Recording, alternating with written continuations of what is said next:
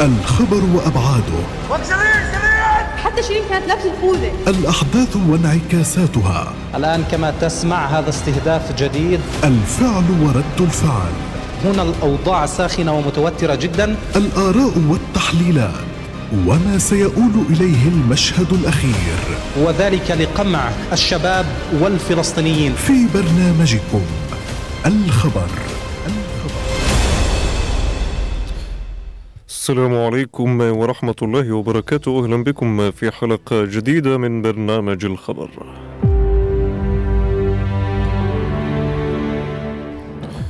هذا البرنامج الإخباري الذي نطل عليكم فيه من أيام السبت والأربعاء عند دقات الساعة الخامسة مساء نناقش فيه الخبر وما وراءه.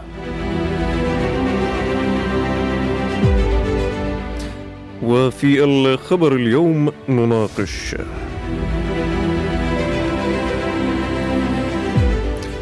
في ظل تصاعد التوترات الميدانية تحركات مصرية ولقاءات في رام الله وتل أبيب والقاهرة.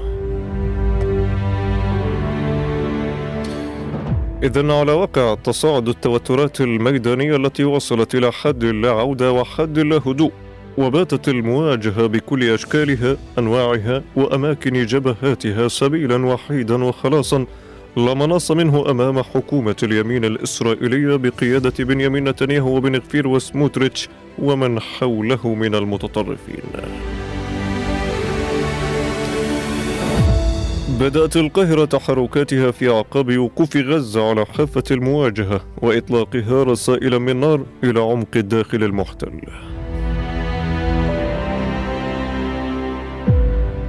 لنشهد منذ الأسبوع الماضي تحركات مكوكية في الأراضي الفلسطينية. بدأت بلقاء بين رئيس المخابرات المصرية والرئيس الفلسطيني محمود عباس ولقاءات مع مسؤولين إسرائيليين في تل أبيب. ولقاء يضم وفد قيادة حركة الجهاد الإسلامي والمسؤولين المصريين في القاهرة. مخرجات ومباحثات بدأت ولا تزال تدور في فلك الحفاظ على الهدوء عدم الذهاب لجولة من مواجهة عسكرية ولجم هذا العدوان الإسرائيلي عن تصعيده لوتيرة الجرم والتطرف. فعن ماذا أسفرت هذه الجولات واللقاءات سيكون الحديث للخبر اليوم. سرعة التحركات المصرية واستقرائها لتصاعد توترات الميدان وأي ملفات طرحت في رام الله وتل أبيب والقاهرة. وأمام التطرف الإسرائيلي الصاعد أي حائط سيكون هو الصد الهدوء أم المواجهة؟ أسئلة عدة تطرح وتناقش وتحاور في حلقة الخبر مع ضيوف الخبر لليوم. أبدأ الترحيب بالسيد حسن عبد الكاتب والمحلل السياسي. أهلا بك ومساء الخير سيد حسن. مساء الخير لك وللسادة المستمعين الكرام. إذا سيد حسن تحركات مصرية واتصالات من بين إثماراتها لقاء اليوم بين وفد من الجهاد الإسلامي بقيادة الأمين العام زياد النخالة ومسؤولين مصريين بقيادة رئيس المخابرات عباس كامل. باعتقادكم أي من الملفات طرحت اليوم على طاولة هذا اللقاء؟ هذه اللقاءات والدعوة المصرية تأتي في إطار الجهود المصرية المستمرة آه لاحتواء آه التصعيد آه وحيث كل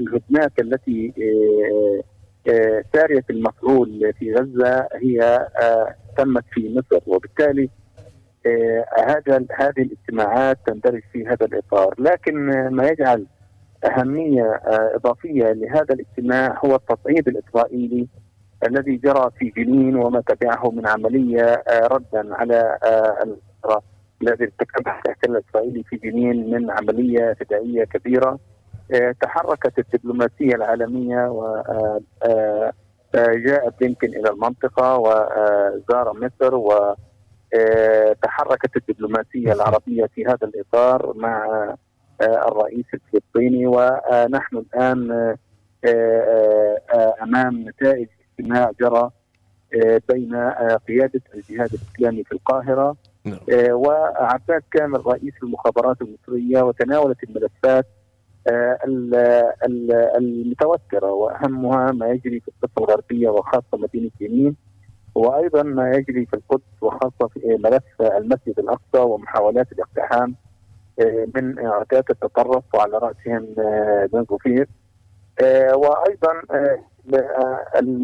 آه، قطاع غزة. لذلك هذه الملفات هي التي تم تناولها. ووصف اللقاء بأنه آه، إيجابي وزاده كثير من التفاهم. وفق ما صدر عن الجهاز نعم. الإسلامي من بيان حول هذه الاجتماعات التي اختتمت آه، هذا اليوم آه، مع آه، رئيس المخابرات المصرية وأيضا آه، آه، آه، تم آه، التوافق على آه، أن تستمر هذه اللقاءات والتشاور المستمر آه، بين آه، حركة الجهاد الإسلامي من جهة والقياده المصرية من جهة أخرى. لربما أيضا سيد حسن استشعار تل ابيب بدخول غزة على خط المواجهة بعد يعني تصعيد كما تفضلت تصعيد في الضفة وفي القدس وفي السجون أيضا على وجه الخصوص. لربما هذا الاستشعار الإسرائيلي سارع من وتيرة هذه التحركات والرسائل الإسرائيلية التي يعني إيه، بعثت إلى ال- ال- القاهرة. لكن إيه، سلطات الاحتلال من أي جانب إيه، تريد لهذه التهدئة أن تحصل وأن تثبت على أرض الميدان من جانب تحييد غزة عن أي مواجهة من جانب أن سلطات الاحتلال ربما ستعطي ضمانات من شأنها تخفيض حدة التصعيد في في الميدان. يعني من المؤسف أن الجهود الدبلوماسية الدولية والعربية تأتي دائما للضغط على الطرف الفلسطيني وليس آه، على الطرف الإسرائيلي بالدرجة الأولى، رغم أن آه، من يدفع نحو دوامة العنف والصراع هو الاحتلال الإسرائيلي، هو من يب- يبادر بالدخول إلى مناطق الضفة الغربية وما جرى في جنين آه، آه، عدة تكرر عدة مرات من آه، عمليات اغتيال يومية. آه، وأيضا آه، آه، تجاه آه، قطاع غزة وتجاه آه، القدس والاقتحامات اليومية للمسجد الأقصى، لذلك آه، نجم الاحتلال الإسرائيلي وعدوانه هي الطريق للذهاب نحو الهدوء، لكن آه، آه، بعد عملية العملية الكبيرة والبطولية التي جرت في القدس وكانت مؤلمة للإحتلال الإسرائيلي آه، جاءت الدبلوماسية الدولية وبدأ هذا الحراك الإقليمي من أجل آه، احتواء التصعيد آه، والضغط على الطرف الفلسطيني دون تقديم أي ضمانات من الاحتلال الإسرائيلي. لذلك هذه اللقاءات لن تثمر أي نتيجة ما لم يكن هناك ضمانات حقيقية وعلى الأطراف الإقليمية والدولية أن تضغط على الاحتلال الإسرائيلي لوقف عدوانه ولجمه آه، عندها فقط آه، يمكن آه، آه، أن يسود الهدوء ويتراجع التوتر. آه، آه، آه، تقديري أن الجهاد الإسلامي الذي يؤمن بوحدة الساحات آه، ما جرى في جنين وما جرى آه، في غزة من آه، رد محدود و آه، و آه، و بمعنى رد مدروس ومحدود لا يستوجب التصعيد. آه، وأيضا ما جرى في القدس هو شكل من أشكال تكامل المواجهة ضد الاحتلال الإسرائيلي.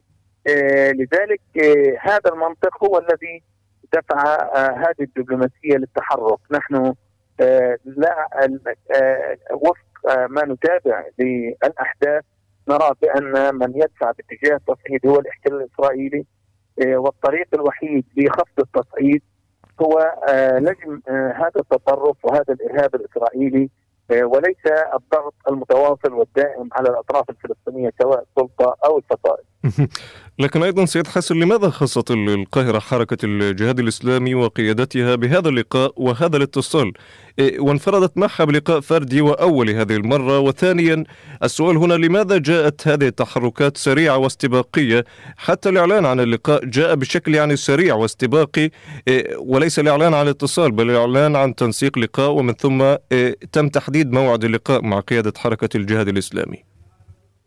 آه، ليست هي المرة الأولى التي يدعى بداية من دون الفصائل الأخرى آه، الجهاد الإسلامي ومن ثم يتم تباعا دعوة الفصائل آه، الفلسطينية الأخرى. آه، هناك تقدير عالي لحركة الجهاد الإسلامي تجاه من آه، الأشقاء المصريين و أيضا هذه يجب الإشارة أيضا إلى أن هذه الدعوة لم تكن مرتبطة بالأحداث التي جرت هي معدة مسبقا من قبل أسبوع من الأحداث وتم ترتيبها وجاءت متزامنة مع ما جرى من تصعيد لذلك هي اكتسبت أهمية كبيرة سواء من جانب التصعيد أو من خلال العلاقات الثنائية وأيضا في آه، تناول الملفات الفلسطينية والتشاور حول هذه الملفات. نعم. آه، أسأل بهذا الخصوص لأن هناك قراءات إسرائيلية تشير إلى التواجد العسكري والتواجد المقاوم لدى حركة الجهاد الإسلامي في مخيمات ومدن الضفة وبالتالي ربما هناك استراتيجية للتعامل بشيء من التنظيم مع الضفة الفلسطينية بما يخص معادلة الهدوء ومعادلة العمليات العسكرية والعمليات الفدائية.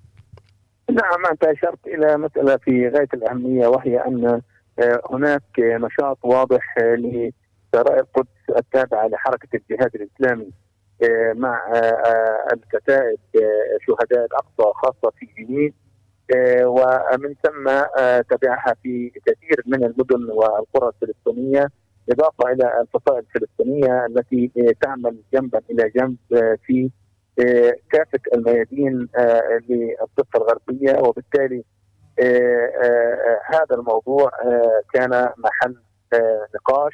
وبيان حركة الجهاد الإسلامي قال بوضوح بأن جنين كانت هي جزء من النقاش الذي جرى بين الأمين العام لحركة الجهاد الإسلامي والوفد المرافق له مع قيادة المخابرات المصرية. وبالتالي جنين وما يجري في الضفة الغربية آه، من تصعيد إسرائيلي وما يحدث في مدينة القدس آه، إضافة إلى غزة كانت هي الملفات الرئيسية التي آه، تم بحثها مع القيادة المصرية وأيضا إضافة إلى العلاقات الثنائية والرغبه للطرفين باستمرار التشاور والعمل لخفض التصعيد ولجم العدوان الإسرائيلي.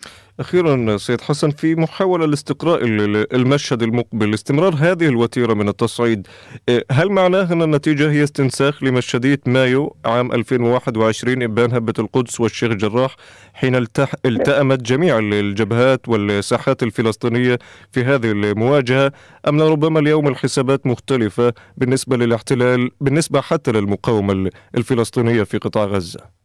هو من الصعب تحييد قطاع غزة آه، من آه، الصراع. آه، لا شك بان عزل قطاع غزة عن مجمل الصراع الفلسطيني في القدس والضفة الغربية هو هدف الاحتلال الواضح وبالتالي الاستفراد بالقدس وبجنين لن تسمح له الفصائل في غزة. واعتقد بأن آه، الجهاد الإسلامي تحديدا خاض مواجهة منفردة تجاه آه، قضايا تتعلق بجنين وتتعلق بالضفه الغربية إضافة إلى القدس لذلك آه، ما أشرت إليه صحيح. يمكن أن نشهد وحده ساحات جديدة في مواجهة الاحتلال الإسرائيلي. إذا الاحتلال امعن في اعتداءاته سواء على القدس آه، أو على آه، مدن الضفة الغربية بشكل آه، أو حتى على الحركة الأسيرة. وملف الحركة الأسيرة هو أكثر الملفات العاطفية والتي تشكل إجماع وطني ويمكن أن تكون عامل من عوامل التفكير الأساسية والرئيسية إذا ما الاحتلال بقي مصرا على ما هو معلن لديه من محاولات لتفكيك التنظيم لدى الحركة الأسيرة أو تجاه تغييرات جوهرية فيما يتعلق بضم الضفه الغربية وخاصة في شمالها أو في أو في القدس أو في باقي المدن الضفة الغربية. شكرا لك السيد حسن عبد الكاتب والمحلل السياسي على هذه القراءة والاستيضاحه حول ما يجري من تحركات مصرية وخاصة اللقاء الذي جمع قيادة حركة الجهاد الإسلامي اليوم في القاهرة مع مسؤولين مصريين برئاسة آه، آه، الأمين العام للحركة آه، زياد مخيلة ومن الجانب المصري رئيس المخابرات المصرية عباس كامل. لا يزال هذا الحديث متواصل في برنامج وحلقة الخبر اليوم وأنتقل إلى القاهرة. والدكتور أيمن رقب الكاتب والمحلل السياسي والمختص في الشأن الإسرائيلي أهلا بك ومساء الخير دكتور. مساء الخير لك أخي الكريم ولكل السادة المستمعين والمتابعين. اذا دكتور نشهد تحركات مصرية منذ الأسبوع الماضي لا تزال حتى اليوم آه، محطات مختلفة شهدتها هذه التحركات رام الله تل أبيب القاهرة اليوم بمخرجها لقاء بين الجهاد الإسلامي والمخابرات. آه، ماذا لو بدأنا بلقاء رام الله؟ أي من الرسائل والملفات حمل هذا اللقاء وطرحت خلال هذا اللقاء الذي جمع آه، رئيس المخابرات المصرية والرئيس الفلسطيني محمود عباس من الجانب الآخر. حقيقة الأمر أخي الكريم أن الخطوات المصرية كانت قبل ذلك بكثير. عندما شعرت مصر باستشراف أن هناك خطر قادم بعد وصول اليمين المتطرف إلى الحكم داخل دولة الاحتلال وخشيت أن يكون هناك تصعيد من قبل آه، عصابة تحكم تل أبيب. كان هناك حراك مصري سريع في هذا الأمر وتم الاتصالات مع الجانب الفلسطيني والجانب الأمريكي والجانب الأردني وتابعنا عقد قمة مصرية أردنية فلسطينية في القاهرة بدعوة من القاهرة. كل هذا الأمر تقرأ مصر التصعيد الذي سيقوم به حكومة نتنياهو معه رجال العصابة بن غفير وسمرتش بهدف أساسي وإنهاء عملية السلام في المنطقة بشكل كامل وخاصة في الملف الفلسطيني. لذلك تحركت مصر على هذا الصعيد. ولكن في الأيام الأخيرة كان هناك هجوما على جنين نتج عنه ارتقاء أكثر من عشرة شهداء من شعب فلسطين. ثم كان الرد الفلسطيني المباشر من الشهيد البطل خيري علقم واللي لقن الاحتلال آه، طبعا درسا مهما جدا في دروس البطولة الفردية أقل تقدير بشكل أو بآخر.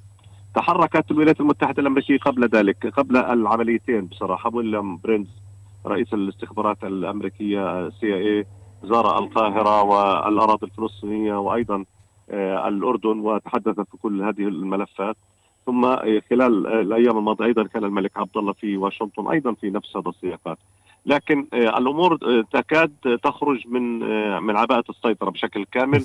لذلك أنا أعتقد كان التحرك المصري لضرورة أن أقل تقدير حق اندماج شعبنا الفلسطيني في النهاية أخي الكريم نحن دعاة سلام نحن لسنا دعاة حرب. ولكن مع أن يكون هناك لنا حالة فلسطينية ندية مع هذا الاحتلال الذي طبعا يقاوم كل حالتنا الكيانية بشكل كامل ولن نكون خاضعين لبن غفير وسمرتش بشكل أو بآخر لذلك حتى التحرك المصري محبد من جانب فلسطين اللي منع بصراحة التصعيد ضد ضد نعم. شعبنا الفلسطيني والتحرك حتى في رام الله كان اللقاءات في رام الله واضحة الرسائل من الجانب الفلسطيني يعني. أنا دائما نؤكد يمكن أكدت معك قبل ذلك أن التنسيق الأمني حتى هذه اللحظة يستخدم وقفه اعلاميا ولم يستخدم ميدانيا لأنه في اللحظه المي...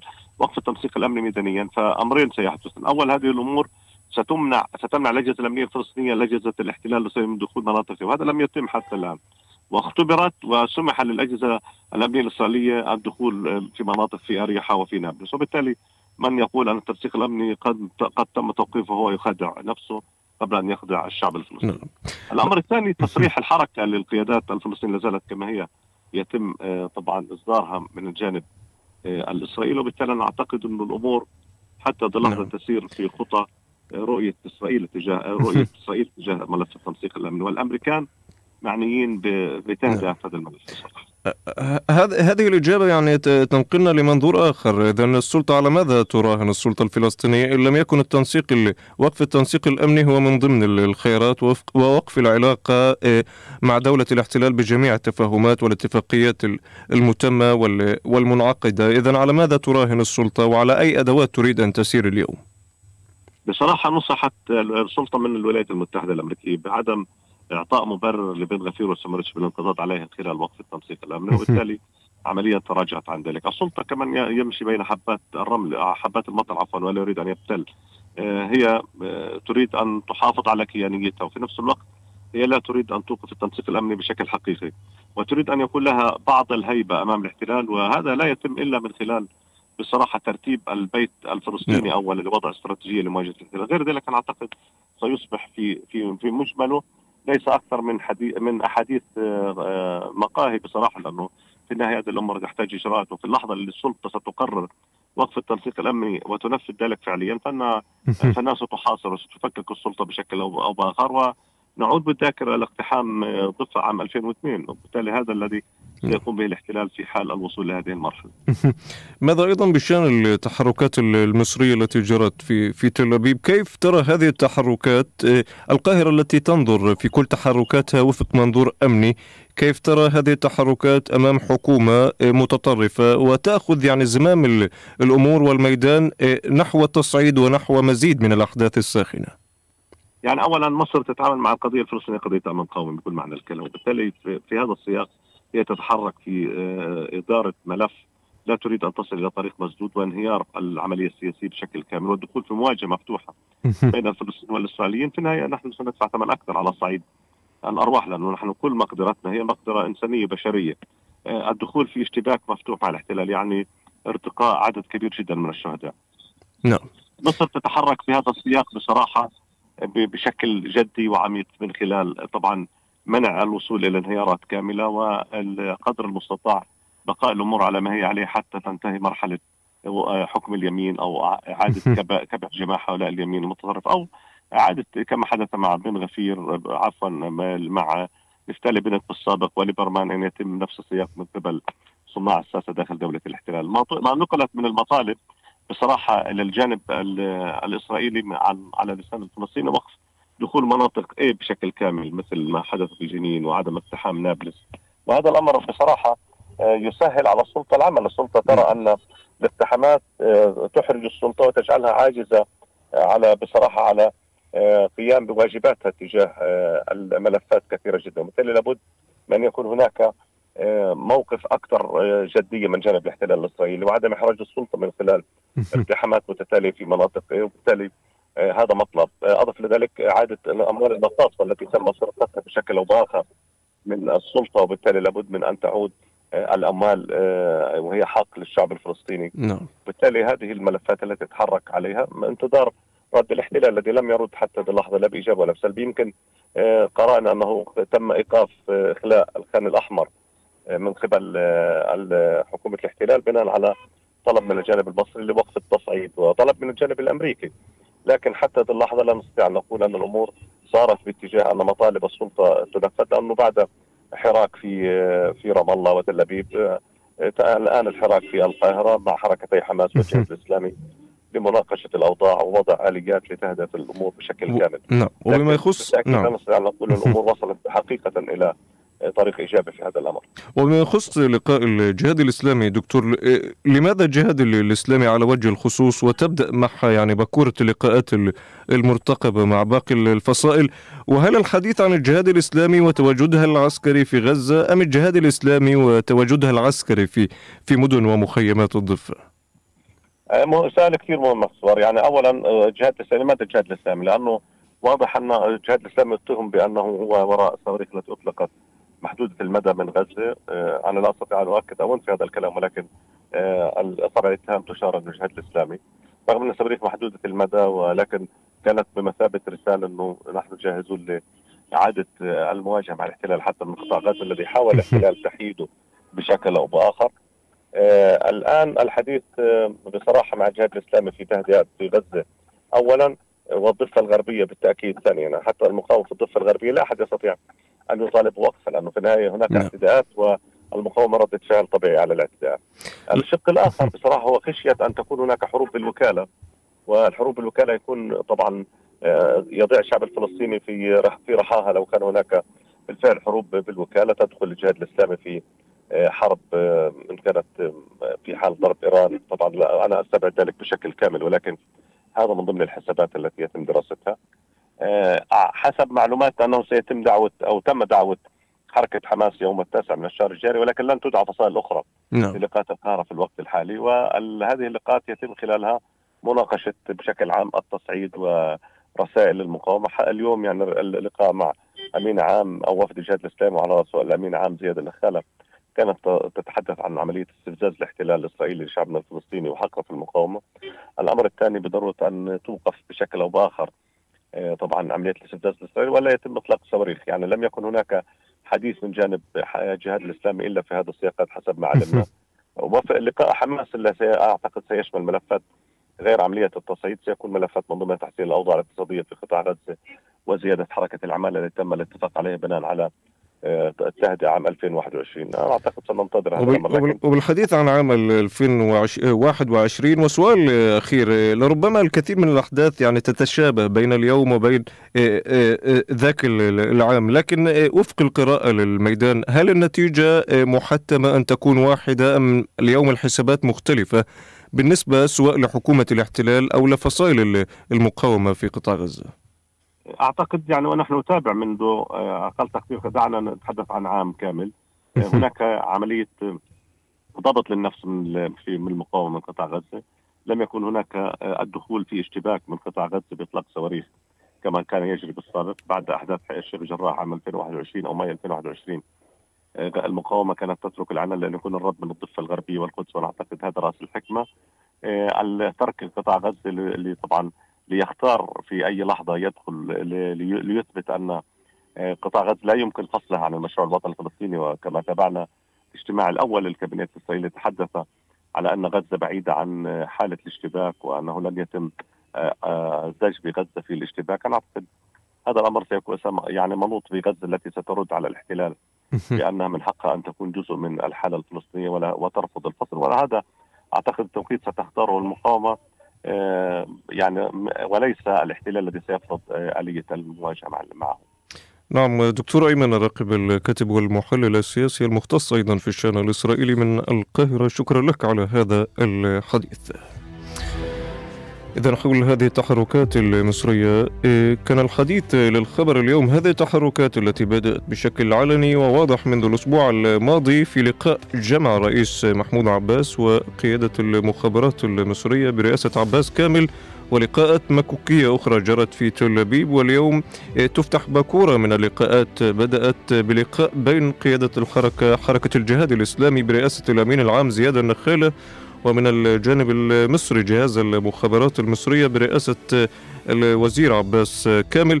هذه اللقاءات جاءت في ظل وضوء التوترات الأمنية المتصاعدة التي بدأت آه، بها حكومة التطرف الإسرائيلية الحالية بقيادة بنيامين نتنياهو وإتمار بن غفير وسموتريتش آه، هؤلاء الغلاة والمجموعة من المتطرفين الذين بدأوا بسلوك إجرامي ودموي على الأرض سواء في الضفة الفلسطينية المحتلة ومجزرة جنين المحودة والمشهودة ومن ثم عقبها ذلك حراك آه، مقدسي وعملية بطولية كانت بمثابة الرد ومن ثم ذلك توجهت هذه الحكومة بسلوكها المتطرف نحو السجون الإسرائيلية ونحو تشتيت وتفتيت الحركة الأسيرة لترد غزة وتبدأ الحالة الفلسطينية بالتوحد وتبدأ المواجهة أقرب من أي وقت مضى لتبدأ معها التحركات المصرية. الأيام وحدها من تجيب لكن استقراء الميدان يقول أن المواجهة والتصعيد من عدمه مرهون بمدى السلوك الإجرامي الإسرائيلي على الأرض. إذا وفق ما قالوا مختصين وقراء ومحللين كانوا معنا في هذه الحلقة بأن هذا اللقاء الذي عقد اليوم في القاهرة ناقش ملفات عدة من أبرزها ما يحدث من أوضاع ميدانية في الضفة والقدس والمسجد الأقصى وموقف فصائل المقاومة من قطاع غزة. رسائل أيضا مصرية من القاهرة بعثت إلى تل أبيب من خلال هذه اللقاءات التي جرت قبل أيام في تل أبيب. مفادها ومضمونها بأن السلوك المتطرف والسلوك اليمين المتسارع على أرض الميدان إيه، إيه، هو وحده من يحدد مجريات الميدان إما تذهب نحو مواجهة شاملة إما تصعيد وإما هدوء إذا ما لجم هذا العدوان الإسرائيلي على أبناء شعبنا. إذا نشكر من كان معي ضيفا خلال هذه الحلقة السيد حسن عبدو الكاتب والمحلل السياسي ودكتور أيمن الرقب من من القاهرة الكاتب والمحلل السياسي والمختص أيضا في الشأن الإسرائيلي. أشكركم أيضا متابعينا الكرام على طيب متابعتكم لهذه الحلقة إذا بهذا القدر يكون آه، الخبر قد اكتمل لهذا اليوم في إطلالة جديدة وقراءة في تفاصيل خبر آخر بالتأكيد سنلتقي. إلى ذاك الموعد وكل موعد دمتم بخير وإلى اللقاء. الخبر وأبعاده. حتى شيرين كانت لابسة الخوذة الأحداث وانعكاساتها. الآن كما تسمع هذا استهداف جديد. الفعل ورد الفعل. هنا الأوضاع ساخنة ومتوترة جدا. الآراء والتحليلات. وما سيؤول إليه المشهد الأخير. وذلك لقمع الشباب والفلسطينيين. في برنامجكم الخبر.